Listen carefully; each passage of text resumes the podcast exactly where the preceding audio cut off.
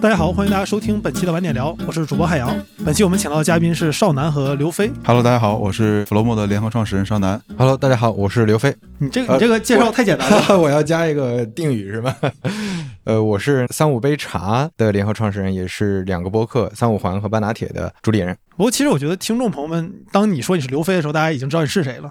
但是我一般做节目有一个原则是，这个节目如果十年后被人听到的时候，嗯大家理不理解这人在说什么？是，所以我希望咱们的节目十年 后还有啊，但以防万一，所以先当时让你说的更多一点。本期请少南和刘飞来是想聊聊产品经理嗯，这个这个角色，因为我一五年回国创业的时候，正好是产品经理风头最近的时候。当时《人人都是产品经理》这本书基本上是创业者必读。我那时候在加拿大的线下是能买到这本书的，就是已经火到这个程度了。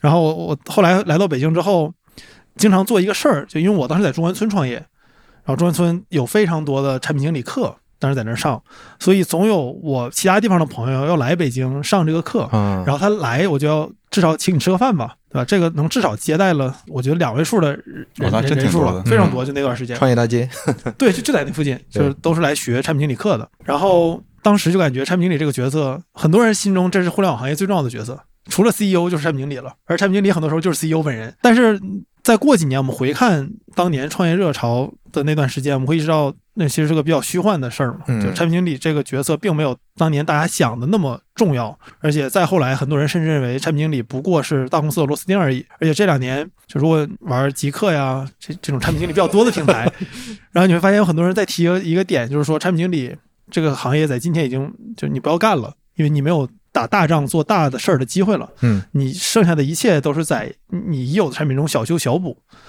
不过，就是当一个东西落到最低点的时候，其实也有时候转机的，那就是是因为这两年独立开发火了，包括像上南的 Flowmo 啊什么的这些这些产品，大家开始用了，大家不光只用大厂的东西了，而且包括 AI 又火了，很多人会意识到产品经理这个角色，他可能没有像一五年大家想的那么重要，但是也绝对不至于像是前两年大家说的那样，就这个这个职业一无是处，他可能正在回归一个比较合适的评价，所以当时就想说，那能不能约合适的嘉宾聊一聊？所以就请到了少南和刘飞来聊聊产品经理这十年。当然这个话题有点大，我们可能就是一点点的嗯慢慢慢慢聊。呃差不多，正好做了十来年，基本上是从头做到尾了吧？是当然还没到结束啊。这算是见证了这个起起伏伏的周期吧？对对对，嗯其实我们当刚开始入行的时候都没这个称呼。没有，对我我记得呃于军老师之前我跟于军做过嘛，就他说他当时入职百度的时候是市场经理，只不过嗯市场经理负责产品的，对，就是在挂在市场部门下面，我们当时是有，我是设计师嘛，我是从设计角度，设计师和产品设计师是吗？那就是设计师，就纯做一些 UI 啊、交互之类的。然后另外一一面就基基本上就是开发，没有没有中间这么一个角色。对对，那真的是就田园时代。这个大概是什么时候？二零一零年，一零年左右，对，就是人都是产品经理那本书的作者苏杰，他也在杭州嘛。就是苏杰老师，我之前跟他聊，他就说他当时写那本书的时候，大家的状态是都不知道这个岗位该怎么做，就嗯不知道这个岗位该要不要写文档。那写文档的话，文档格式是什么？就最后这本书算是他探讨出来的一个结论。那现在看有很多东西好像很过时，但实际上在当时是非常新的东西。嗯，哎，那我好奇一个事情，就是你们自己第一次知道自己干的活儿属于产品经理是什么时候？一一年、一二年的时候吧。嗯，对，但当时也是刚刚有这个苗头，很多我至少我身边的很多产品经理都是从那个开发转过来的，都有 coding 能力，都能自己去去去去写写一个产品出来的。对我入行的时候，其实 title 就是奔着产品经理去了，但但因为我是那个也是计算机专业的，所以我之前也是写代码的，也算是开发转的。对，哦，那所以我可不可以理解，就是最早一批的产品经理，很多人在入行的时候，他绝对不是干这个的，他是逐渐做着做着，发现自己的身份变成了一个被后来通俗定义成产品经理的职业。差不多从第一批开始校招，并且明确说我要招产品经理的，就大厂开始规模化的招，应该是在一一年、一二年左右。哦，正好是移动互联网兴起对，最开始的那对对，段时间。然后互联网已经有所谓大厂出现了，BAT。嗯对，哦，那其实如果像入入行比较晚的，像我这样的人，其实我们没有经历过纯互联网时期，因为我们入行的时候已经是移动互联网时期了。那这么看来，在互联网时期，产品经理并不是一个显学，就或者说他甚至连名字都没有特别特别确定还。呃，对，而且当时各个公司它的 title 也也不太明确，对，有的就是产品设计师，有的叫需求分析师，有的叫什么？就刚才说的市场产品或者怎么样？对，title 各种各样。那基本上到互联网的兴盛的时候，或者移动互联网初期，就基本上就确定了，这个就叫产品经理。那你们感觉就这几年，从你们认可产品，你们是产品经理这个事儿开始，到现在可能也过了十多年了吧？感觉这行业有什么比较显著的变化吗？我觉得变化挺明显的。第一是这个职位的范畴越来越大。就是虽然说产品经理四个字没变了，但是你想最最最早我们做的，为什么那个时代说人都是产品经理，它确实也不复杂，对吧？基本上我们就是在关注说，就在 iPhone 上怎么把这种交互做得好，因为没人在手机上做过这个应用嘛。对，怎么把网页的东西翻译过来，翻译成这种触屏的，可能确实也不复杂。所以这个是一个小范畴，但现在范畴越来越大，什么数据产品经理啊，什么那种 to B 的产品经理有很多。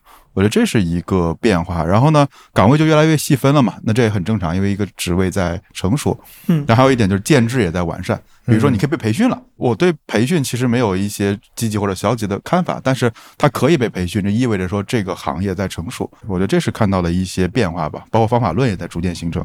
嗯，我我的视角是这样，我感觉这个职业就是我们说产品经理，就是之前传统意义上的产品经理，它是一个特殊历史时期的产物，就有点像之前我看到有一个职业很好玩，叫点灯人，那就在电灯出现之前用煤油灯的路灯嘛，那你这个煤油灯白天开着不浪费嘛？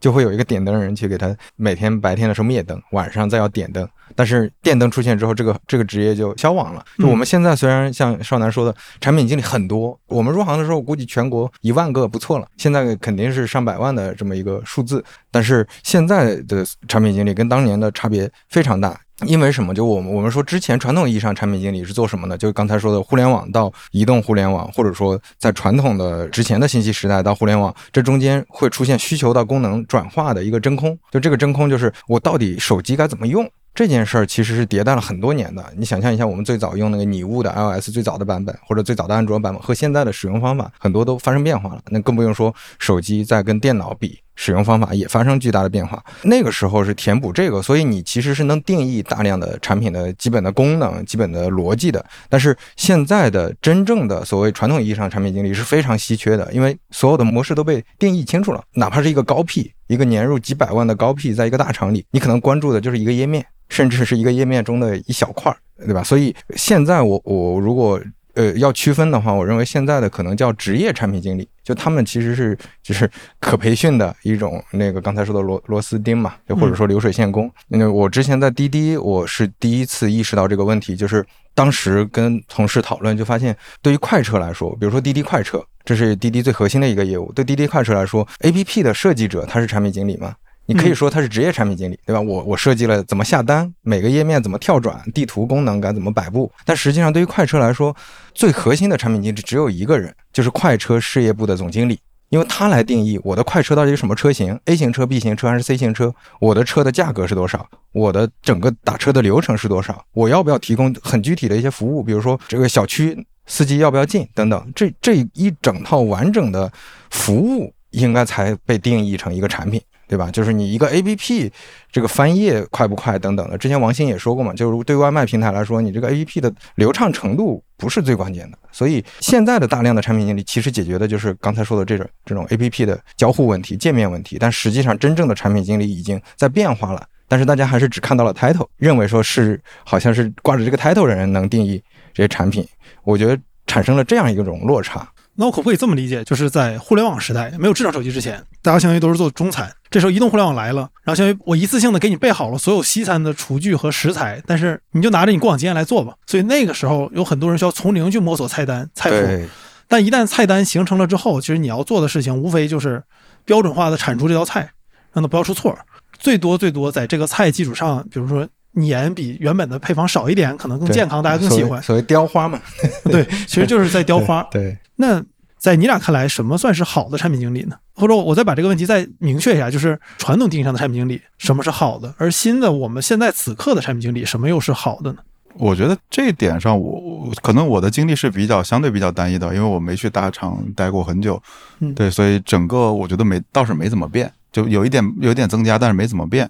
比如说，我觉得最基础的一个能力就是洞察能力嘛，因为对于产品经理来讲，最重要的一个事儿是你定义问题的能力。就这事儿该不该？这事儿是什么？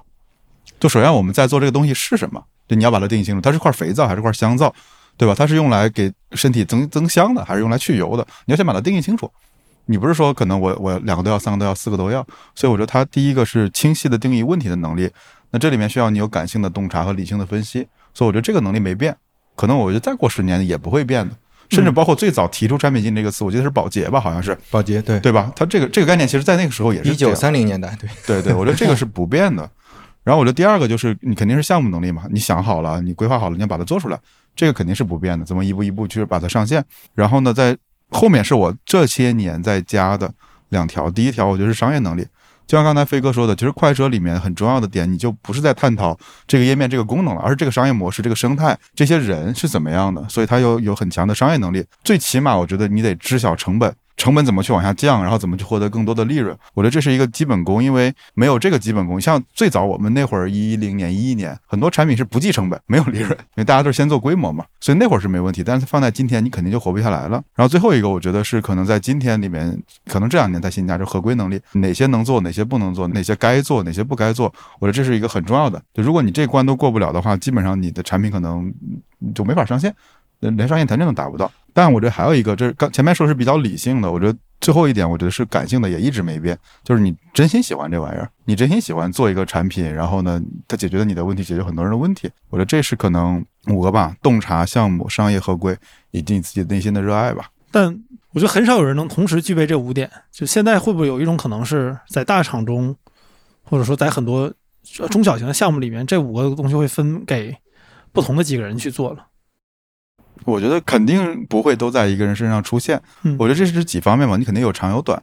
但反过来讲，就是你要先问自己一个问题：你是希望是野生的，还是希望是圈养的？这里面没有好坏。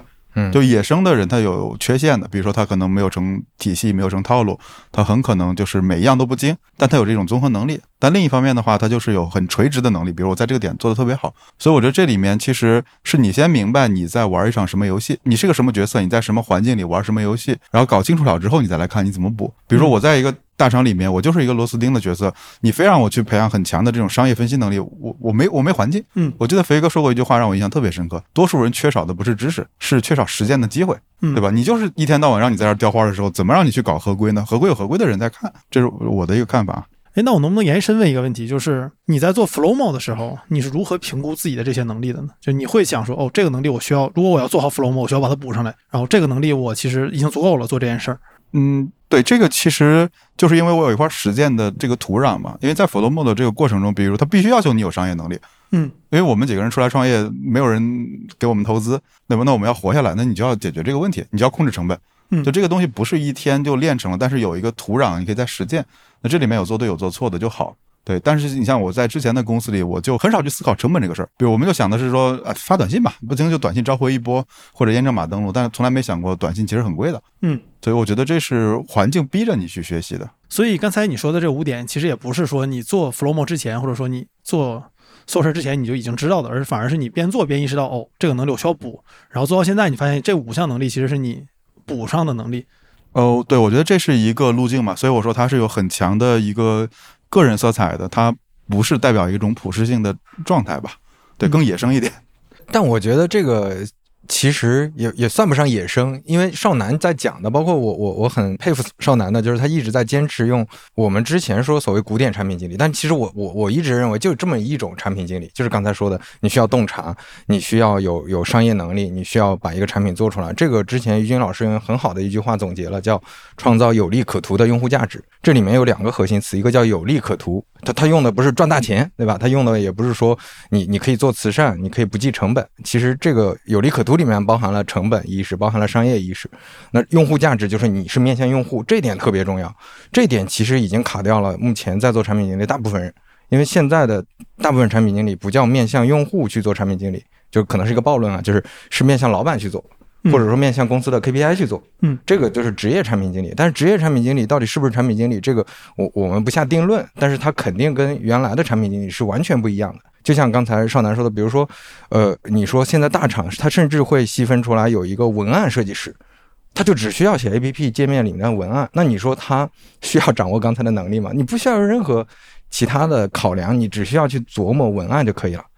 那这件事儿，它就它就变变成了你可能要去看说你你的文案的结果，你的任务到底是啥？老板给你的 KPI 是啥？那你就会面向任务去做做你的产品。所以我觉得这是，呃，就是回到前面的问题，怎么做好一个产品经理？那对于原来的产品经理来说，对于真正的产品经理来说，就是刚才说的，你要面向用户，你要研究用户需要什么，我创造出来一个产品，解决他的问题，同时我能赚到钱。这就是一个真正的产品经理，但职业产品经理就是另外一回事儿。哦，那这么停下来，如果再回到我们刚才聊的这个行业的变化，我突然感觉，那是不是产品经理的变化主要是他在逐渐的脱离用户？比如说一五年的时候，你做的所有产品，你做一个产品经理，最终一定是给一个用户去用的，但是。这个比例在越来越小了，很有可能今天的很多产品经理他做的东西可能是是 to B 的东西，最终会就这么几个人。更有一种可能，像刚才飞哥说的，他就是你老板想要这东西，你就要把它做出来。老板可能满足一个更大的目标，但这更大的目标是什么，其实跟你关系也不大。所以他在逐渐脱离直接为用户提供价值这件事儿。我觉得这个。不能说是产品经理这个角色变化，而是整个社会的变化。对对对吧？行业变化，对，就是整个行业变化，因为它行业变得越来越复杂。然后呢，因为你要实现一个巨大的事情，你就要一堆人。沙滩上堆一个城堡很快，但你要造金字塔，你就需要很多很多人。嗯，所以意味着这个我们的业务越来越复杂，体系越来越庞大的时候，你就需要越来越多的人去把中间的这个链条弥补。对，而这个就是跟之前向标我觉得聊的是很像的，就是当你在一个大的链条里面，你越来越难看得到自己做事情的意义。嗯。对，所以你今天，比如说你文案设计师，你很难知道最终用户给你的 feedback 是什么样的，就反馈是什么样的。对，所以我觉得这个不是产品经理的变化，而是这个行业。变成熟了，而变成熟的行业一定是会这个样子的。嗯，对对，呃，你像其他的公司，你去研究各种消费品牌，他们也是经历过这个过程。就最小的时候，我是一个作坊，我整个，比如说我做鞋，我是 Nike 或者什么，我就是十几个人，那我们商量一下，就把坐会议室里就能讨论出来所有的东西。那每个人掌握的能力是素质是很全的，但是当你整个公司几万人的时候，每个人只能负责其中很小一块，最后呈现出来的结果也是同样的，你能洞察用户需求，能做出好的产品来，能赚钱。但是其实分工会无限细分。那像假设今天的年轻人在找工作的时候，或者说准备换个岗位的时候，产品经理还是一个好的选择吗？因为很明显，就这一代年轻人，他们知道产品经理的时候的那个产品经理和现在他们入职的时候已经不是一个了，啊，那这个时候，就你俩作为过来人，还会觉得产品经理是一个好的年轻人的职业吗？因为我一直觉得好是一个非常主观的事儿。嗯，对，这就像问一个问题啊，我们把这个问题换一换。今天，今天我们该学油画吗？对，我们今天该学油画吗？嗯。就如果我喜欢油画，我觉得油画很有意义，甚至它它是代表了我的某种追求。对，我觉得可以去学呀。但另一方面就会说，你学什么油画啊？米德吉尔你都出来了，AI 都出来了，就从就业率来说可能就难，对吧？对对对。但我觉得其实结果都是一样，因为你随大溜，那就是竞争竞争多；然后你在一个领域里面钻精，那就苦嘛，看到结果就慢。我觉得这里面这种相对的好，我是很难回答。但是我觉得反过来来看这个问题，就是看你的目的嘛。对，如果你真心喜欢说想去创造一点产品，那肯定这是一个好的选择。但另外一方面，我觉得冷静的来看这个环境，你像当年乔老爷那样，对吧？嗯，可能跟沃兹两个人拿几个电路板一焊，然后就改变世界了。这这种结构性的机会，我觉得不要抱这个预期了吧，对吧？甚至可能比如说像当年 Instagram 那个时代都已经没有了，三五个人做一个应用，然后那么多钱卖出去了，服务那么多人，不要有这个预期。我觉得可能接受这些现实就好了。嗯，对你也可以听听飞哥的建议。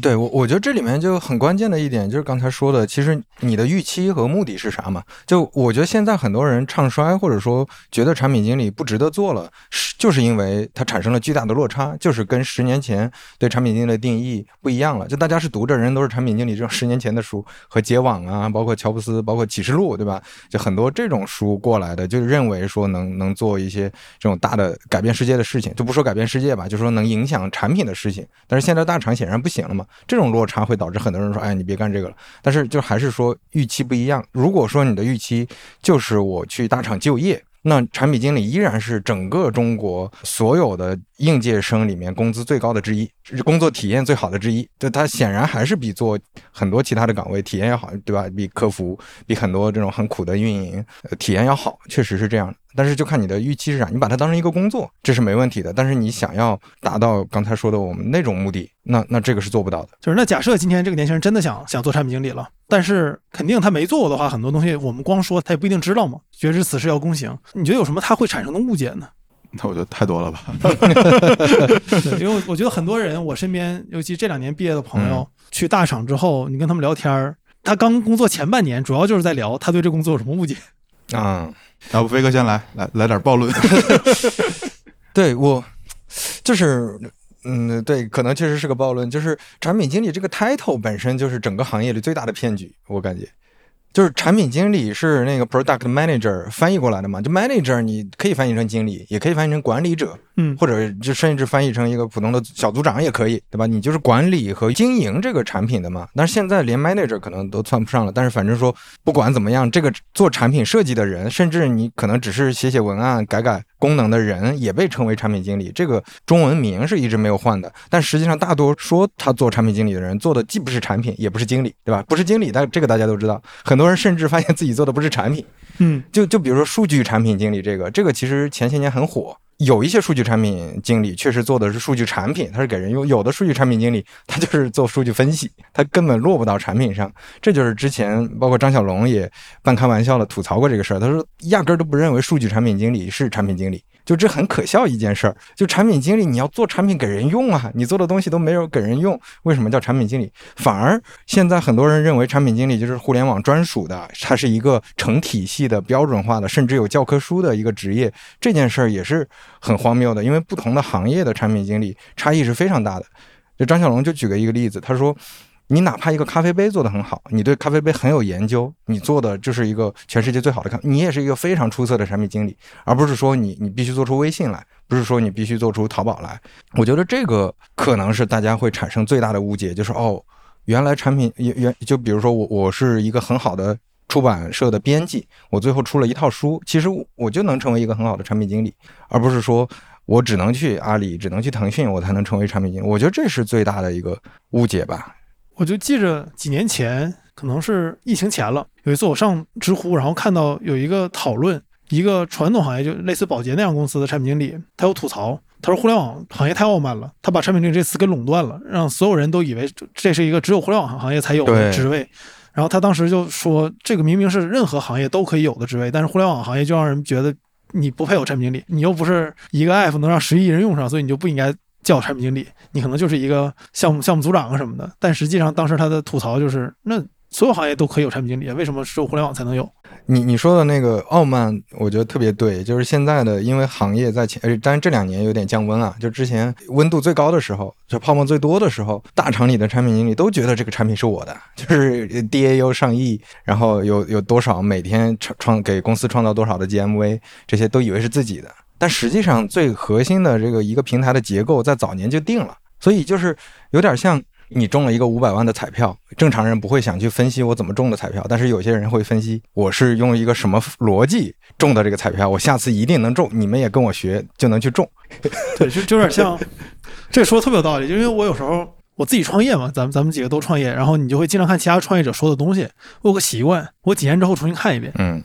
比如你一八年，你你上一个媒体，你说你创业怎么思考这事儿的？二零二零年再看一遍，二零二三年再看一遍，你会发现他们当年说的都特别有逻辑。就说我之前在大厂负责了一个什么样的产品，这个产品服务多少人，在这个过程中我发现这个这这东西有什么问题，对，然后这个人群是什么样，该怎么打，然后该怎么进去，特别胸有成竹。一般越胸有成竹的产品，它没的越快。我发现，但是我可能有点个体，不能代表整体。但是我至少在我的个例经验中，我发现创业的时候，假设越多，把这事想得越明白的人。一般这东西很可能很难很难就做好，对，而且这个虽然我们这么讲可能显得有点傲慢，但是毕竟见过太多 case 了。我是见过很多大厂里面就很早能够拿到红利，能够真的跟随一个产品从零开始做到你可能 DAU 上亿，很多这种朋友跟他们聊，他们如果比较真诚的去聊的话，他们当年就是没想清楚啊，很多东西都是讲讲不清楚的。你可以说总结大量的方法论，但是这个方法论就是刻舟求剑啊，嗯，就你你只能回到当。年那个事你做时光机器回去可以，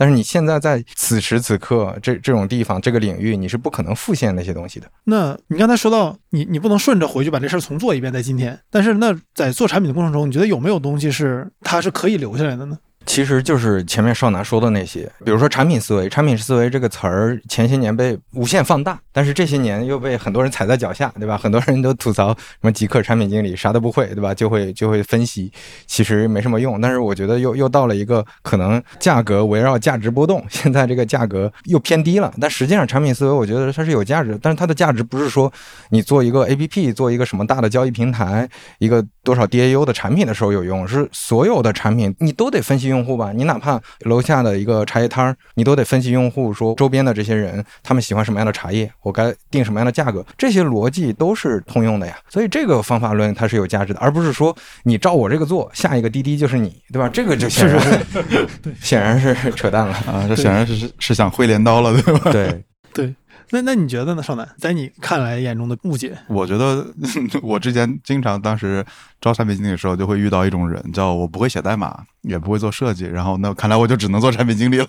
哦，这个是个非常常见的讨论啊，在在互联网上。对我其实有一个暴论，我之前跟飞哥也聊过，这真是暴论。我觉得就不该有这个岗位。你要么是从设计师出身，因为你直接是面向用户的真正的交互界面里面来触及的；你要么是从 coding 出身，你真的能不靠任何人，你能可以把这东西实现出来。我觉得这两者都是一个，你有一个工程能力，能让这个产品真的在你手里面诞生。对我觉得这里很好玩，就很多人都都对我跟白光有一个误解，白光是我合伙人，一起做 Flomo 的，他会认为说啊，少南是产品经理，然后白光是开发。所以我们把它做出来。我说错了，其实这公司里面是说我跟白光都是产品经理，又都不是，因为白光其实有很强的产品能力。然后呢，他比如包括我们怎么做离线，怎么做这些架构，都是我肯定写不出来的，因为我不懂技术。但另一方面，比如说我又是设计师，我可以自己去掌控界面，掌控每一个文案，甚至掌控营销。我可以从营销侧一直推到整个产品，然后呢，白光也可以从整个技术侧一直推到整个营销。所以就是我们有大量的交集。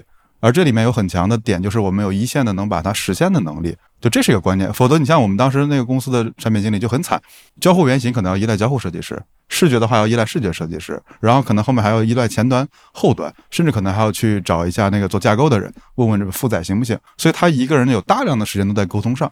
而我们这边其实几乎没有什么沟通，因为就是我设计完，他就知道怎么实现了。所以这里面我觉得就是产品经理不是回收站，它反而是一个能力要求更高的一个综合岗。而你拥有比如说可能面向用户侧的或者面向这种技术侧的，都有一个好处，就是你真正能有一根很垂直的线，能从头扎到尾。这会让你清楚非常多的细节该不该实现。比如当时我就经常遇到那种产品经理想得好，然后交互也设计完了，视觉就怎么都设计不出来，或者说视觉设计的他就不满意，然后你不知道怎么去用视觉的语言跟视觉设计师去沟通，那就会卡住。再包括比如架构师给你讲了半天，说你这样做负载是受不了的。所以我觉得这是一个我经常看到的一个误解吧。对你这这让我想到我自己总吐槽的一个事儿，就 VC 这个行业在中国是很多人的第一份工作。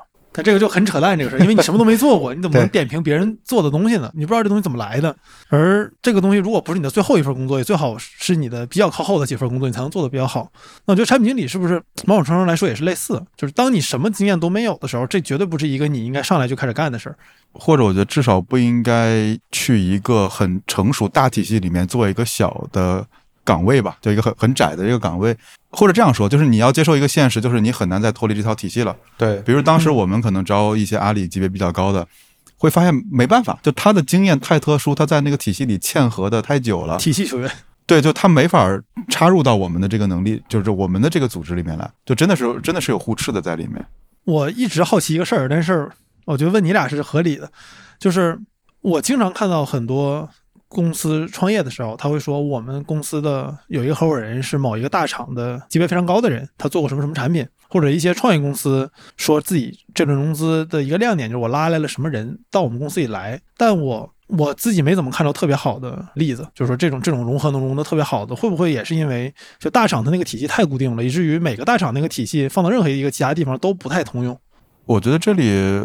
因为因为案例很多嘛，你能举出反例就能举出正例。对我稍微可能从我的几个视角来看，可能存在的一些问题，比如说像你大厂出来的这个人，有一些是有资源的，比如说我有客户，我有销售能力，我能找到更低的成本，这是一种好的资源。另一种是说经验，但经验有个问题，就是你比如说你有一个上珠穆朗玛峰的经验，它未必适合去爬灵隐寺的这个山，因为你不可能背着一堆雪具去爬灵隐寺嘛，那没多高，对吧？但这里的问题就是。你的这些经验，它能不能让你去落地，然后去来一步一步走？我觉得这可能是一个从高位下来之后的，就因为之前有人跟我聊过一个问题嘛，说啊，连法务问题都要我自己解决。我说那当然了，你自己出来创业，刚开始你你不自己解决，靠谁呢？他说以前都是公司法务解决的，就这种小破事儿，他可能受不了。另一方面呢，就是贵，你突然间咣咣咣招了一堆大厂出来的，他如果还拿以前的年薪，对于创业公司来讲，成本太高。但这只是个成本高的问题，我不否认它有更高的价值，但它会。短期内会带来成本，再加上比如说创业本身就是一个很吃信任的事情。就如果说这个人你们认识没多久，可能过来就给个高位，又牵扯到比如说公司文化的兼容性、团队的认可度，以及说，比如他拿更高工资，老创业元老可能拿的并不多，可能会有一系列这样的问题。嗯，他并不是绝对说就不行，但是会有这些问题。我想那个 call back 一下刚才少南说的，就是我为什么前面说产品经理是特殊历史时期的产物？就你看，再早之前，互联网时代之前，软件行业没有产品经理吗？有，但没有这个岗位。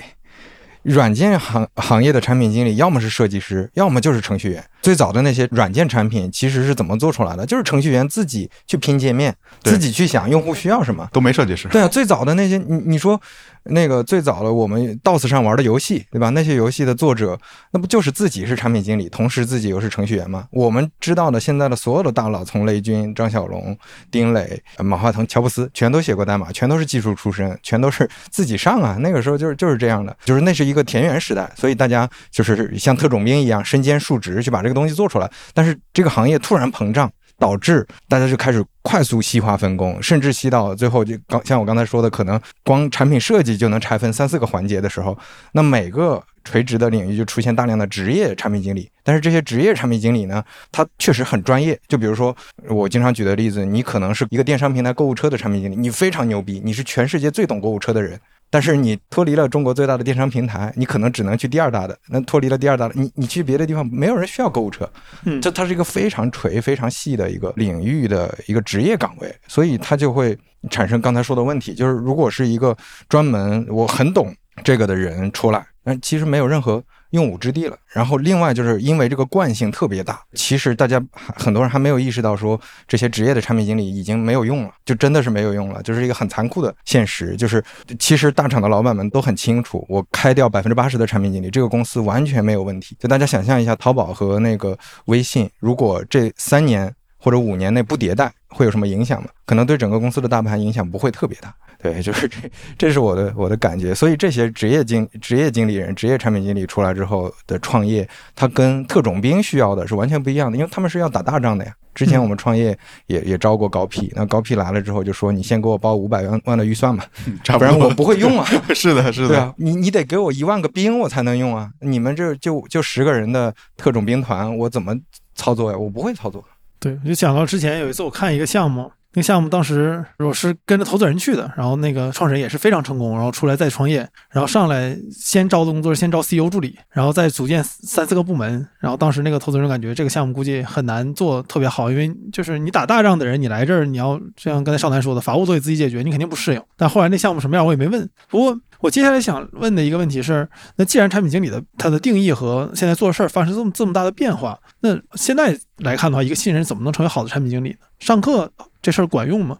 因为我之所以问这个问题，是因为我有一个朋友，最近我俩一起在做项目，他的职业背景其实非常丰富，他自己会写代码，然后做过项目经理，做过测试，然后还还当过一段艺术家，然后现在我把他拉过来继续做项目，然后他可能要负责一些产品经理的工作。我这个时候想给他推荐书，然后我在想的是，就刚才我们提到那些书，给他现在看已经意义不大了，很多很多东西，你可以扫一遍，但是你你说你能学吗？学到什么的？很难，而且环境也变了。然后反正我就让他，比如看看产品深思路，然后听一听相关的播客，然后你边做有问题，咱们一边聊啊什么的。所以我总在想呢，如果让我重新来一次，我该如何帮助他和我自己变成一个更好的产品经理呢？那报报个班儿这事儿好使吗？还是怎么的？就我我的结论很简单，就是首先报班是完全没用的，就肯定是没用的。如果是你目的明确的，比如说你你报的是一个产品经理该怎么面试，或者说你产品经理该怎么开会，开产品经理该怎么写文档，该怎么跟老板汇报，向上管理啊这些问题的这种课程，我觉得是有用的。但是你说培训一个产品经理，这个这个目的为导向的是没什么用的，因为就像前面少南说的一样。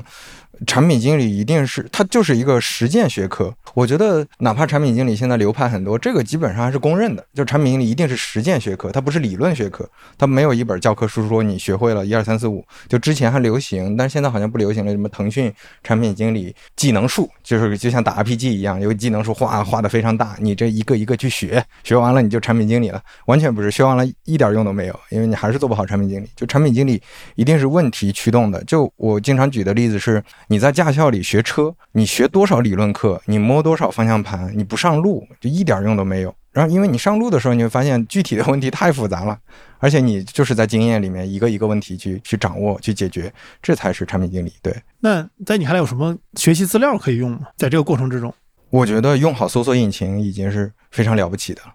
就我见过的大部分人是连搜索引擎都用不好。首先，很多人都意识不到嗯问题在哪儿，对吧？就有的有的人认识到问题在哪儿之后，可能也不知道接下来该干什么，就开始上那个培训班了，开始去约个咨询或者怎么样。但实际上，我觉得发现问题和解决问题也是一个，就搜集信息，看看之前的人、之前的产品怎么解决的，本身也是一个能力吧。而且我我不知道少男啊，但是就我来说，确实大部分都是问题驱动。当你问题清晰之后，你用搜索引擎去找的那个结论，其实是相对来说就就容易很多了。对，其实飞哥说这个我特别有感触，因为我们在在做 Flow 的过程中发现一个问题，就是很多人都觉得说我要做知识管理了，就我要做知识管理，就像说我要学产品经理了，so 请给我资料，请给我好的书，对吧？一般人都会这样，请给我列个书单，这是一种很常见的报个班儿。但问题是，你的问题是什么？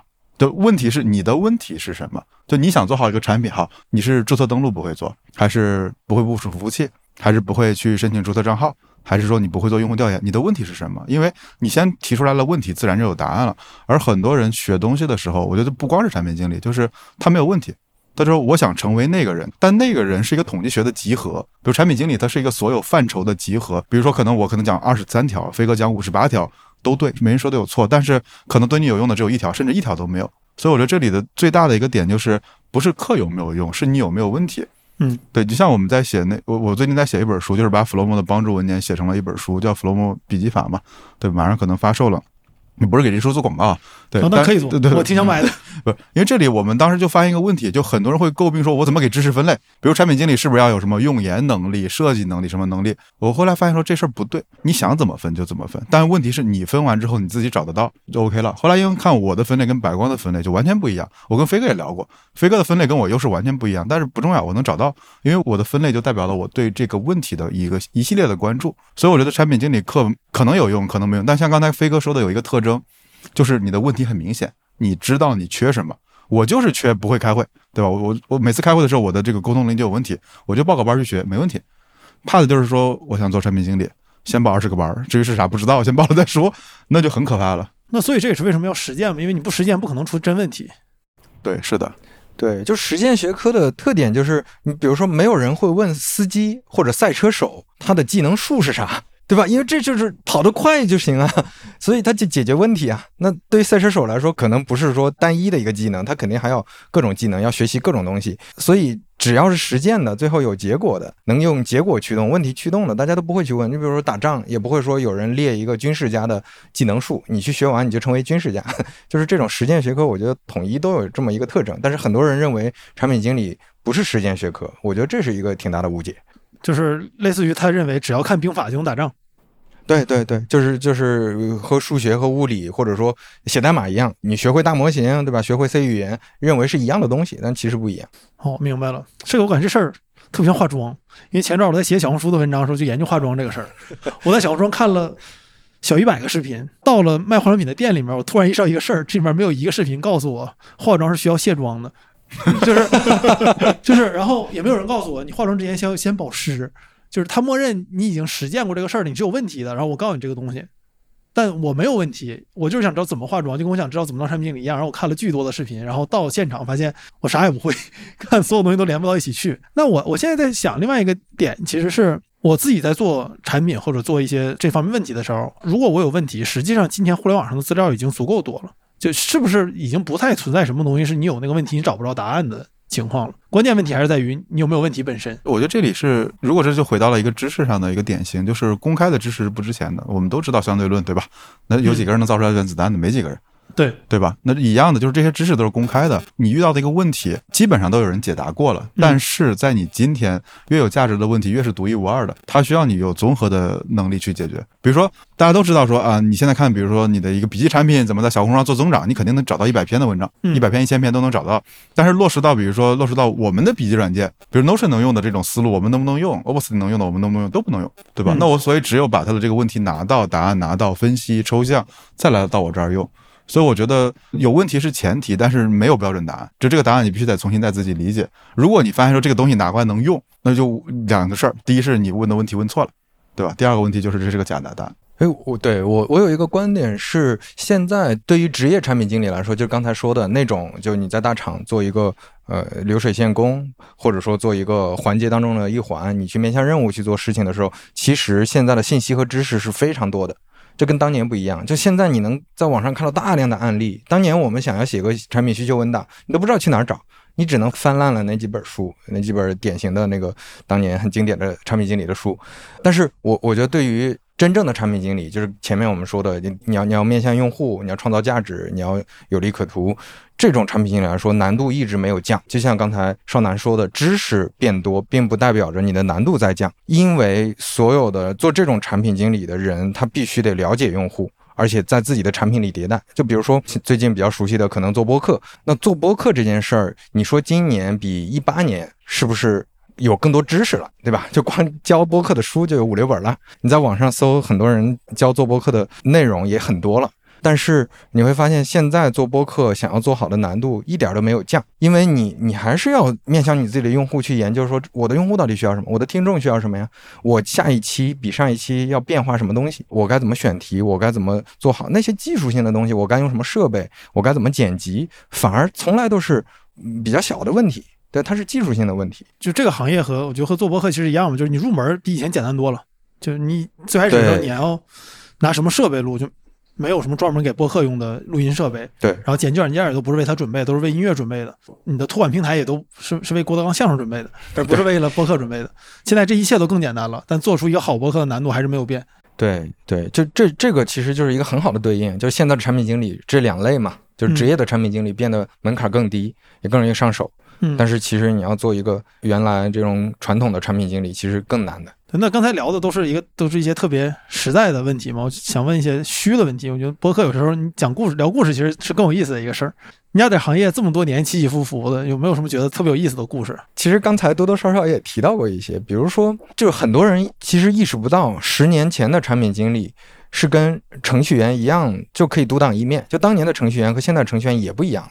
就是因为现在都变成职业的了嘛，职业的你就只能做一小块。但是当年，你比如说于军老师，当时当时他去百度的时候，他几乎就是整个百度所有产品的一个决策者，不是因为他有话语权，而是因为当时就他一个做产品的，就其他人全是写代码的，大家也不知道该怎么分析用户需求。然后他他在一个特殊的历史时期，他能够去直接做出我要做一个贴吧。我要做一个百科，我要做知道，这种决策就是他一个人可以可以去砍我掉的。这是当时的特殊历史时期。你包括张小龙做 Foxmail，那当时基本上也是他自己独立去决策，自己就是这个产品的产品经理加上程序员。自己做这件事儿，包括呃刚才那个少南也提了，像乔布斯和沃兹当年就两个人自己插起来，当然可能就是核心就是沃兹把这个苹果一代这个电脑他都能自己一个人做起来，就那是一个呃我们经常说英雄时代嘛，英雄时代个人主义英雄时代其实已经。相对落幕了。今天呢，我们再提，就发现很多人都遗忘了那段历史，都觉得说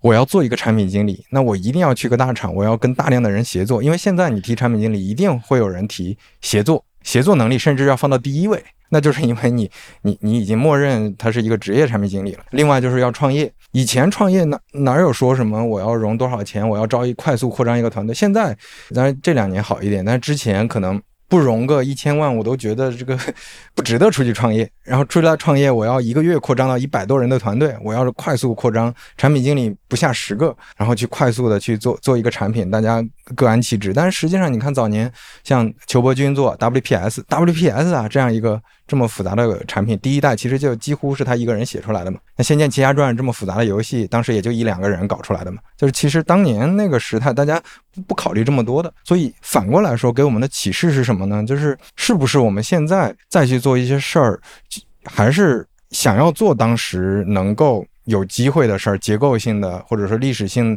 机遇的一些事儿，是不是应该反过来想想，我们是不是真的在解决差异性的问题，而不是刻舟求剑说哦，当年他们是产品经理，所以他们做出很好的产品来，那现在我只要做产品经理就能怎么样？而是现在我是不是找一个真的能解决问题的领域？真的解决用户的问题，自己就像刚才少南说的一样，我去把这个事儿整整个 cover 掉，我真的创造价值，这个可能我觉得会会更有意义一点。多看看历史，而不是看看现状。对，飞哥说这个，我觉得我可能想补一个观点，我觉得特别对，就是你到底是在用媒体人的视角来看问题，还是在用历史学家的视角来看问题？你用媒体人的观点，就是什么热追什么，什么声音大追什么。是的，比如说大家会关注，可能比如最近又发生什么大的案子、大的新闻，历史学家不关心的，历史学家只关心，比如说可能肥胖的人在从哪年开始变多了，心脏病的人开始从哪年变多了，也也一样的。比如说刚才讲这些故事，我突然就想到了，其实。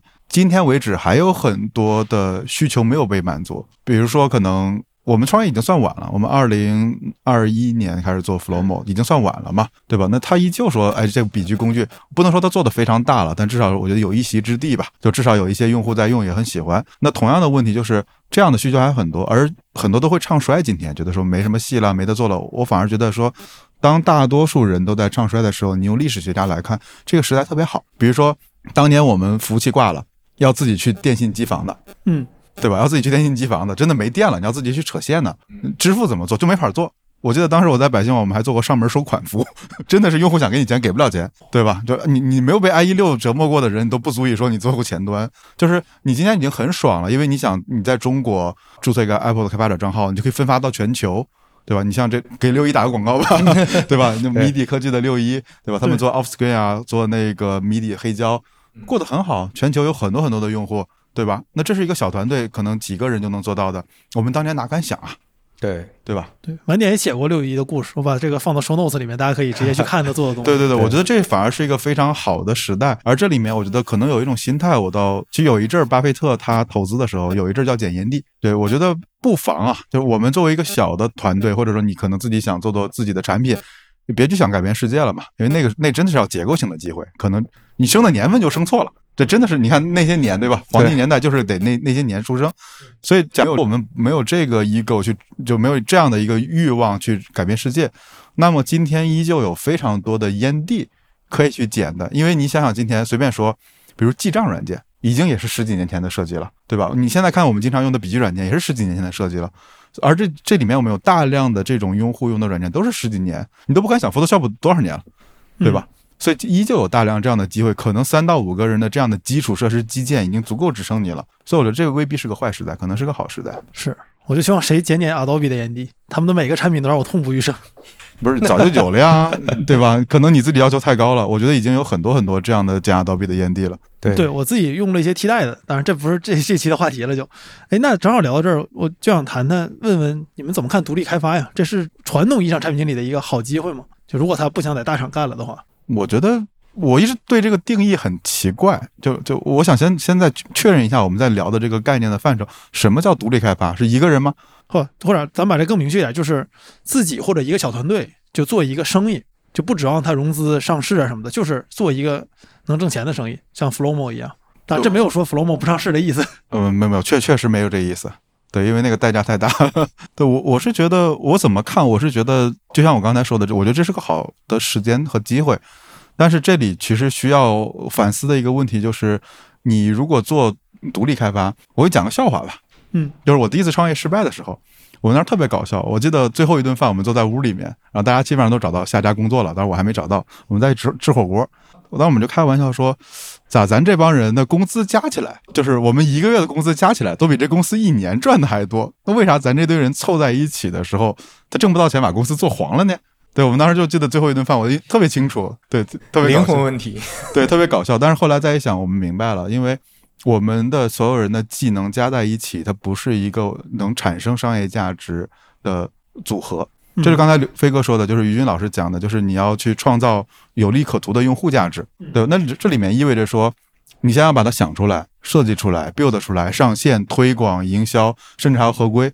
比如说，你可能上中国的应用市场有很多的这种隐私条款呀，一些巴拉巴拉这种证要去申请，就这些事情你都要弄完的。而这个能力在公司你很少会遇到。比如最近可能我就会遇到几个朋友就来问我说，哎，怎么上那几个应用市场？安卓应用市场上线的时候相对有点麻烦的。那我就跟他讲一步两步三步四步，你要去注册这些事儿。他就说啊，怎么怎么这么麻烦？我说那这就是一个事实嘛，对吧？你就上 Google Play，其实也有自己麻烦的地方。只是说，我觉得你如果做想做独立开发，不是把产品做完就完了，你要从头到尾产生一个用户的这个价值，它一定要有自己的商业模式，你一定要能把它销售出去。所以不是两大技能嘛，build and sales。建造和销售嘛，我觉得大多数人可能觉得难就难在说，可能他只有 build 能力，有建造能力，但是没有销售能力。对我觉得这是一个可能的现实情况吧，但我依旧觉得这是一个好的机会。对，对我我我是说两个点嘛，第一个点就是像刚才少南说的，可能你看每个历史阶段都是在泡沫的时候才会出现真金白银。那 Google、Facebook 这些产品，包括 YouTube，他们基本上是在二零零零年互联网泡沫之后。开始崛起的。那零八年金融危机之后，开始崛起移动互联网的各种大的公司和产品。那现在其实反而大家可以去看看是不是还有机会。但是这个说的比较大，这是历史性的机遇，大家不一定都能遇到。这是第一个点，就是并不是说大家都唱衰的时候，你你也应该其实是更应该去开始提前做准备，提前做一些事情。这个这个时候普遍市场的预期是低于客观的情况的，对吧？所以包括当大家都说这个东西能赚钱，你在入局的时候，通常来说说是赚不到钱了，是吧？现在都说做抖音好，那你现在去做抖音，我身边的朋友基本上都是赔的，基本上都是赚不到钱的，这是一个点。第二个点就是。我其实挺喜欢一个经济学类的概念，就是相对优势嘛。就你像刚才少南举的例子，包括少南，为什么少南做做知识管理的东西，我觉得很很合理，就是因为少南就是我身边里面我觉得做知识管理做的最好的人。然后包括他对产品的认知、对产品的理解，跟跟他做的这个产品很契合。就他做这个事儿，他跟别人比是有相对优势的。我我记得少南之前创业的时候还想做过医疗行业，对吧？那个就没有相对优势，太可怕了，那个就显然没有相对优势。我听过你俩有一期节目，就是说，就是你平时闲着时候愿不愿意刷这方面内容？然后少南说他不愿意刷医疗类内容。对呀，对呀。所以说你有相对优势，它就不局限于独立开发。就是你当你提独立开发，比如说独立开发对少男对六一来说这是个好生意，但是对于很多人来说它不是个好生意，因为你压根儿就没接触过呀，你都不会写代码，你只是听说这个行业好我就进去了，那不就是没有任何相对优势吗？那有相对优势的可能就是你得回顾自己，反而你得有清晰的自我认知，你过去二十几年、三十几年到底在做什么事情，哪些事情上有价值、有产出，你自己感兴趣什么东西？我觉得你只要进这个行业，大概率是至少不会亏的。能赚多少？这个我觉得肯定是有机缘，但是至少是不会亏的。这大哥只能带你进门，多久亏光还看你自己。对，然后你相对优势越大，你肯定是机会越多。嗯，哎，那刚才咱们说了一很多东西，都是以前什么什么样，现在什么什么样。我突然想到一个问题，有没有什么是你俩以前非常相信的，但是这么多年之后你俩不太信的东西，或者是反过来的？就这个甚至不需要是产品经理这个行业，任何事情都可以。就是一个你曾经坚信，但现在不信，或者曾经不信，但这么多年下来，你觉得哦，这事儿原来是对的的这种情况。我觉得有从相信到不相信的这个过程，其实也不能说它是假的或者是怎么样，而是时代变了。比如当年我记得刚创业的时候，我们都是受硅谷的文化影响特挺重的，比如快速迭代、精益创业，对吧？Move fast and break things 的 Facebook 贴在墙上的那句话，嗯，就我们都会很强调这些东西。然后包括你要融资，再融资，再融资，跑马圈地。我觉得当时说这些话，其实是我们没理解这些话。到今天为止看，在那个时代、那个时间点、那些背景下是非常非常正确的，只是我们没去理解那件事儿。首先，我们看到的时间可能已经晚了，对吧？人都做起来了，才有这些话流传出来的。就跟今天我们去看《人人都是产品经理》一样，然后你就说骗子，对吧？这个书它太老了，但我觉得不对，而是说我们当时知道这句话就晚了，然后真正理解它之后又过了很多年了。所以今天我觉得说，是不是你真的要一轮一轮融资去上市，然后跑马圈地？我觉得我对这些东西可能没有那些那些妄念了。对我觉得这是一个可能不太坚信的事情了吧？对。然后另外一个就是从没感觉到越来越坚信的事情，就是一句老话叫“生不碰，熟不放”。嗯，对，你看我我其实干过很多七七八八的事儿，对吧？最早做画画的，对吧？做做做场景的，做动画的，后来做做 UI，做产品经理，开过餐厅，反正巴拉巴拉做了很多，还搞过医疗。但我现在特别明确一件事，就是我不想再做任何跟实体行业能打交道的事情，对我没这个能力。对我就是可能是只想做这种虚拟的互联网线上的 to C 的工具类产品。就我给自己的这个定语越来越多了，就这些事儿让我明白说，就这些事儿。我只能做这些事儿，剩下的事儿我做不了，那都是生的。对，生的我不去碰，啊熟的我不去放，我把这事儿反复的去做，做好就行了。对，所以我觉得这是一个可能从坚信变得不坚信，一个从不太不太 care 到变得特别坚信的一个事情。对。我我也有一个我最深刻的，其实跟刚才少南说的有点像，就是我们入行的时候都是带着理想主义 那种感觉入行的，包括都是读乔布斯，对吧？就我我我记得我入行前半年乔布斯去世的嘛，就后来我特别喜欢乔布斯，还纹了一个呃呃乔布斯在腿上，对，能把这个当本期封面吗？可以，就是那个时候大家都是追随着这种理想主义，包括那个时候其实对乔布斯的解读还是确实有些片面，就会觉得说他就是可能是一个暴君，然后他特别懂用户，然后他能理理解判断对几个点，他就能把这个事儿做起来。其实后来我们知道不是这样的嘛，他有很多综合的因素，因素很复杂。所以我我是从刚开始理想主义进入行业，我第一家公司是锤子。我就看到一个 理想主义者经营一家公司，在做一个非常复杂的产品的时候遭遇的问题。就首先我是觉得，呃呃，老罗的产品水准其实是在的，他是挺优秀的产品经理，但是他那个产品经理还并没有成熟到说能完全在那个时间段经营好一个完整的产品或者一个完整的公司。他也是在成长和迭代嘛，但是这个不展开说了。大概就是那个时候开始感知到说，哦，原来你只懂用户不行。然后到后来就。面临一个绝望之谷，我当时特别绝望，就一包包括尤其行业内，大家其实已经开始唱衰所谓用户产品经理或者体验产品经理，大家开始鼓吹商业产品经理、增长产品经理，在讲一些产品经理很具体的，你要特别懂数据，你要特别懂给公司赚钱，你不能给公司赚钱的产品经理已经没用了。那个时候就产生了一个巨大的绝望、失望，就觉得哦，原来自己之前想学习、想走的这个路已经完全走不通了。然后乔布斯那些东西都是谎言，那个时候就产生了一个非常大的这种这种绝望。然后到后来，慢慢的，我觉得身边开始看到像少南啊，像六一，还有很多那种所谓小的产品，包括其实是很多甚至不是互联网产品，各种各样的产品，包括认识一些新消费品牌的朋友在做各种各样他们的产品的时候，包括内容产品，你就会看到好的内容、好的产品，只要能捕捉到用户需求，而且它有非常成熟的商业模式，它是能穿越周期的。其他那些很快的东西，你看现在就没人提增长产品经理，没有人提商业化产品经理了。真正穿越周期的，确实又回到还是当年乔布斯那种，我能洞察用户需求，最后而我还能把东西做出来，这种才能穿越周期。所以我觉得我是经历过这么一个大的波折的。那现在我又重新相信，你面向用户去做产品经理是很有价值的一件事儿。那咱们刚才聊了特别很多特别宏大的问题嘛，就是关于产品经理这个角色的，我觉得可以不如聊聊。你俩，你俩自己，因为你俩都其实已经从那个更大的那个产品经理体系中出来了，都在自己做事儿。那你俩当时为什么想自己出来做东西？因为我觉得这是很多人现在也在想的问题：要不要自己出来做东西？就是看到了自己的局限性吧，就是实实在是 待不住。就很难在那种大的体系里面被循规蹈矩的驯化吧。我一直说是野生的嘛，就你就很难被驯化。嗯，对，所以我觉得这是一个一个原点。然后呢，正好也有机会嘛，找到了好的合伙人，就跟白光我们认识十来年了，正好有机会一起出来做。所以我觉得这是可能到了一定年龄段，我觉得是一种认怂吧。就是我接受了，说我无法在大厂一路晋升，晋升到高 P，这个接受不了，对吧？另一方面，也可能说也做不了那种改变世界的产品，那你就选择跟自己和解，找一个更舒服的相处方式。对，这是我的一个点。那飞哥呢？嗯，对，几乎是一样的。而且我我比少南的受到的刺激可能还更更重一点，因为我在中国市值最高的互联网公司、上市公司待过，呃，看过一个核心业务里面体系复杂的一个职业经理人的结构。我是深刻的意识到，我在那个体系内是无法生存的。就你可以多方面解读，对吧？你你也可以解读说，你就是做不好一个职业经理人，做不好一个职业产品经理，你在这方面是没有任何优势的，你没有这这方面的素质和能力。另一方面，你也可以解读成对这个事情也也没有很感兴趣，也不想要那种做职业经理人去要去做大量自己不喜欢的事儿和不擅长的事儿的这种痛苦，所以还是出来。就这这个也跟前面说的那个点契合的，就是。出来之后，哪怕现在 title 不是产品经理，但是我做内容，我做我自己的茶品牌，其实也是在做面向用户的产品经理。我觉得反而更接近，就我的 title 已经不是产品经理，但是反而我更接近我想做的那个产品经理。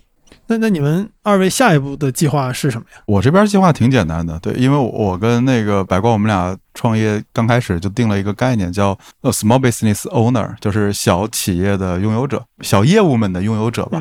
所以我们现在有 Flowmo，有小包童，然后可能还有幕布。对我们希望接下来的目的就是好好把这几个产品守护下去吧。能，因为这三个业务都是让大家去记录的，对吧？两个笔记产品，一个可能专栏。那我们希望说。能让这个数据穿越周期吧？就前两天我突然还想到一个事儿，就是我第一次有一种危机意识，因为因为前两天我刚说可能过了统计学意义上的一半生命了，就突然间意识到说，好像这几个产品刚诞生了三年，如果再过四十年还要能看到这些产品，我我肯定撑不住了，对我肯定撑不到那个年的，那会儿我都八十多了，对，所以我就在想说，哎，那需要一个什么样的方式能去建立一个能再让它，然后这个产品再活三十年的结构和体系呢？就我第一次有了这样的危机意识吧，嗯就觉得此生不够用了，第一次觉得。嗯，，对，所以这是我觉得一个预期吧，就是把这几个业务守护守护好。但是如果有机缘的话，那可能比如还有新的业务再出来，对我觉得我们不希望做的很大，但是希望这些东西它存在，存在就行了。对我跟少南也很类似，但是我还没有少南这么幸运，有有有特别稳定的几个产品或者业务。然后我现在做的事情，我觉得对它的定义的标准就是，一个是它确实能穿越周期。就我做的内容，我不希望它是就是赚个快钱，就这个月拿到就跟上班一样，你其实付出的劳动力，你只能拿到当月的工资。就很多劳动力可能就就它也没有复利，它也不会变成资产。但是内容如果能反复被听，或者说我做的茶品牌能够有复利，能能让大家积累认知，这种事情我会我会考虑继续去去拓展。就可能现在在尝试做茶和内容，那接下来可能还也也有可能去做像那个 Flomo 这样的呃工具产品，也可能去做其他的产品，但是我会对它有这种这样一个标准，就它能穿越周期，它能有复利，它更接近我我心目当中的做产品的方式。嗯，哎，你当时为什么想做茶呀？因为这这和你的职业取向不是特别一致的，感觉。对你从职业发展的这个逻辑上来看，感觉好像是完全跨行业，但是你会发现做的事情跟原入行的时候想做的产品经理非常像。就你要你要想现在大家喝茶的问题是什么，需求是什么，嗯你的做这个茶的品牌，它应该解决什么问题？你要怎么设计？从它的包装到它内内部的规格，到到你的供应链等等这些，其实反而更接近我本来想做的产品。另外，我是对实体产品有很大的兴趣和热情的，就我特别喜欢一个东西做出来拿在手里的感觉。当然，现在其实还在学习当中，但是我我我跟合伙人跟超哥他们也都认为这是一个可以穿越周期的事儿，就是至少我们现在每个月是有盈利的，它不是一个亏钱的事儿，那它就可以持续做下去。那它具体做多大，比如说这个事儿没有做大，我们可以接下去再再尝试别的品类。对我们也是在学习的过程中，但这个事儿是很值得去去尝试的。嗯，那有什么你俩想说的，但我没问的嘛？哦，其实我刚才有一个我可能想说的吧，因为你一直在问的这里面都是一个正向的叙述，就是我们要成为一个好的产品经理是什么？我觉得这事儿应该反过来看，对你，你你应该看说，如果你成为一个不好的产品经理，会有什么特征？然后你把这个弯儿绕过去就行了。嗯，这个思路有意思。对，因为我我刚才反过来想，就是成功的条件太难复制了，比如于军老师的那个环境，对吧？嗯，这是很难复制的。但是比如说我们看到一些失败的案例，那个好复制。对，这这个很好复制的。然后你你要做的就是识别它并且躲开就行了。嗯所以我刚刚想了想，可能这里面我觉得飞哥也能补充一下啊，我随随便抛几个。我觉得第一个是。很多人做产品经理不是想做产品，但他是想实现自己的梦想。然后呢，这里面就会导致一个自己的自我会特别大，就你以为你在做产品，就我能控制一切，然后这就会导致两个问题，就是忽略了用户需求，只是在自嗨。我觉得这是一个非常非常典型的，包括要回答说独立开发者常见的问题中一个非常典型的状态。就你是不是真的在解决他人的问题，为他人创造价值，而不是满足自己？因为首要是满足用户，其次是加一点点你的小品味、你的小小动机。我觉得这是第一个。第二个，我觉得是没有耐心。就做一个产品，它不是一个公式一样的，就 if else，就是不是这样的，就是如果就那么，不是这样这么快的。比如做一个事儿，就像刚才飞哥说的，他第一天做播客的时候，我们俩还聊过，当时三五环要不要全职做都还不确定呢。对，他怎么能想到半拿铁？我向大家保证，飞哥当年肯定没有想过做半拿铁，对吧？所以我觉得这里就是因为一个产品上线到慢慢生长，它是需要一个很长的周期的。你有且只有把你泡在这个环境和语境里，你才能去看到一些变化的事情，而不是说，哎，我今天做了上线了，明天不火了，我是不是就该不做了？我觉得这是一个。然后另外一个，我觉得还有一点叫缺乏常识，嗯比如说可能缺乏刚才说的商业常识、法律常识，可能财务常识。比如举个最简单的例子，就是当时有很多来面试的产品经理吧，我当时在做医疗的时候，他上来就一顿站在产品经理的角度去喷，说你这也不合不合理，那也不合理。嗯，我说你说的都对，但（括弧）你没有去看过互联网医院的管理条例。如果你要照着做的话，这就是必须的。我们现在都知道，一上来打开 app 弹个隐私框很烦，对不起法律规定。嗯，就是你可以不照着做，你可以不照着做，对吧？代价你自己承担。对，所以我觉得这是可能做不好产品经理，我我想到了一下，你看飞哥有没有什么要补充的？对我，我其实想补充的是，我之前写过一本书叫《产品思维》，但是那本书现在看稍微有点粗糙啊。但是我觉得这里面我分成两个部分去讲的，一个是用户，一个是迭代。我觉得这两个词儿依然非常适用。我觉得一方面就是前面我们说的，你你一定要面向用户去。做一些事情，这样才能做成产品。就很多人确实是面向 ego、面向自己的理想主义的东西去做的。就我认为要怎么怎么样，或者说用 to B 或者 to G 的思路，我只服务少数的人，但实际上也并不一定是面向用户去做这些产品的。对我觉得这是一方面，另外一方面就是迭代。就很多就我身边的朋友吧，我见到的大部分的出的问题，通常还不是在前面，而是在后面，就是他们总结。大量的方法论，花大量的时间去准备、去规划，但实际上太小看复盘了，太小看迭代这件事儿了，太小看这这件事儿做了之后、尝试之后的体会给他带来的这个经验了。就像刚才少南说的，可能会有一些东西，你从外界看你是永远不知道的，就是纸上谈兵嘛。那你可能做了之后才会有真正的感觉，就把自己就是之前我们经常讲嘛，就是把手弄脏，对吧？到现场去，其实都是差不多这样的逻辑。就你得真做这个事儿，对，就不能当产品经理票友，就你得真真干这个事儿。对，就就像我做消费品，就查这个之前。呃，我估计互联网行业的朋友或者创投圈的朋友都知道，前两年新消费品牌很火嘛。嗯，那个时候互联网产品啊运营一够大的时候，都觉得我要去改造传统行业啊，就是。这些人去想去改造消费品行业，最后的结果大家都看到了，就是钱烧完了就他们被改造了，对，就烧完了就烧完了呀。所以我我在真的做的时候，我才发现哦，原来有这么多东西之前完全意识不到。就光库存问题之前听说过，对吧？但是你真做了一个实体，你才知道库存是一个多可怕的问题，库克有多牛逼，才能把苹果的供应链做好。对我我顺着飞哥的说一下，我觉得可能也跟大家说一个事实吧。我至少我感受到的事实。就是做产品经理，我觉得某种意义上跟战争有点像。战争是由一连串的战役决定的，对吧？打个战役很快，然后冲下去打一下跑了，就这是很快的。就像说，哎，咱三个人开发个新产品吧，你会很嗨，特别嗨，特别快，连着干三四天吧就能提交上线了。但真正的做产品的过程不是这样的。就像刚才飞哥讲的，库存就就是不好解决，出错了进去一个人现场看一看怎么，甚至可能连摆放的位置，然后连盒子大小都要重新去设计。然后就很漫长，很漫长，很漫长这个周期。所以做产品的大多数时候，就像我现在的现状，有相当多的时间在做客服，有相当多的时间在在打杂，就修修 bug，收集一下用户反馈，有相当多的时间可能是在做一些，比如说运营相关的事情。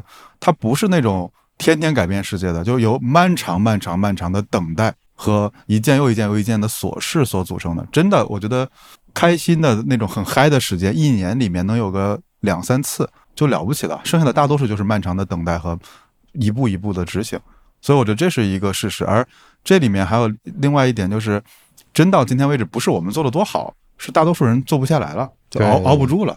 对，我觉得像做播客的人也很多，像你熬那么多年的人也熬不住了。那这里有一点可能比较违心了，但我觉得我忘了那句话哪儿来的，我觉得是叫什么“热爱可抵岁月漫长”，这事儿还真挺重要的，因为太漫长了。你说这句话让我想到，我们的父辈里有一句话说，大多数人以为战争是靠拼搏组成的，但实际上他们想错了，战争是靠等待组成的。是的，是的，是非常非常重要的一个点。对，就是胜者为王嘛，那个胜，剩下的胜。对对，这点这到今天为止，我觉得特别有感触，真的是剩下来的人了。对，因为我前两天出差见的一个朋友，他们今年业务非常非常好。我问他为什么你们今年业务这么忙？就他一个人要做五六个产品同时。他说因为所有他的竞争对手，他们的同行在疫情期间都倒了。就这行业只有他们了，没有没有任何第二家了，所以今天任何一个他们这个行业的公司想做这个事儿，只有一家公司可选，那这个就真真就是胜者为王了。对，所以你看吧，就是又回到刚才说的，就是你要剩下来的点，就是不是你做了多好，是你别去做那些错事儿。对对，另另外就前面提到这个东西，你感兴趣，感兴趣本身就是一个相对优势，其实是是，你就能把这个事儿做下去，对，你就不会觉得很吃力。那我们这期节目到这儿，因为刘飞和少南自己都做的内容，所以他们的所有内容，如果你感兴趣的话，可以在 show notes 里面看见。不过大概率他们比我们大，就是那没有，你看，你看他们比看我，可能先看到他们，再看到我的。对，然后如果你对这个刘飞做的茶感兴趣的话，链接也在 show notes 里面。然后刚才提到的米米底的这个做的几款小产品，你也可以看到晚点的报道，在 show notes 里都有。那我们这期先到这儿，各位再见，拜拜，大家拜拜，拜拜。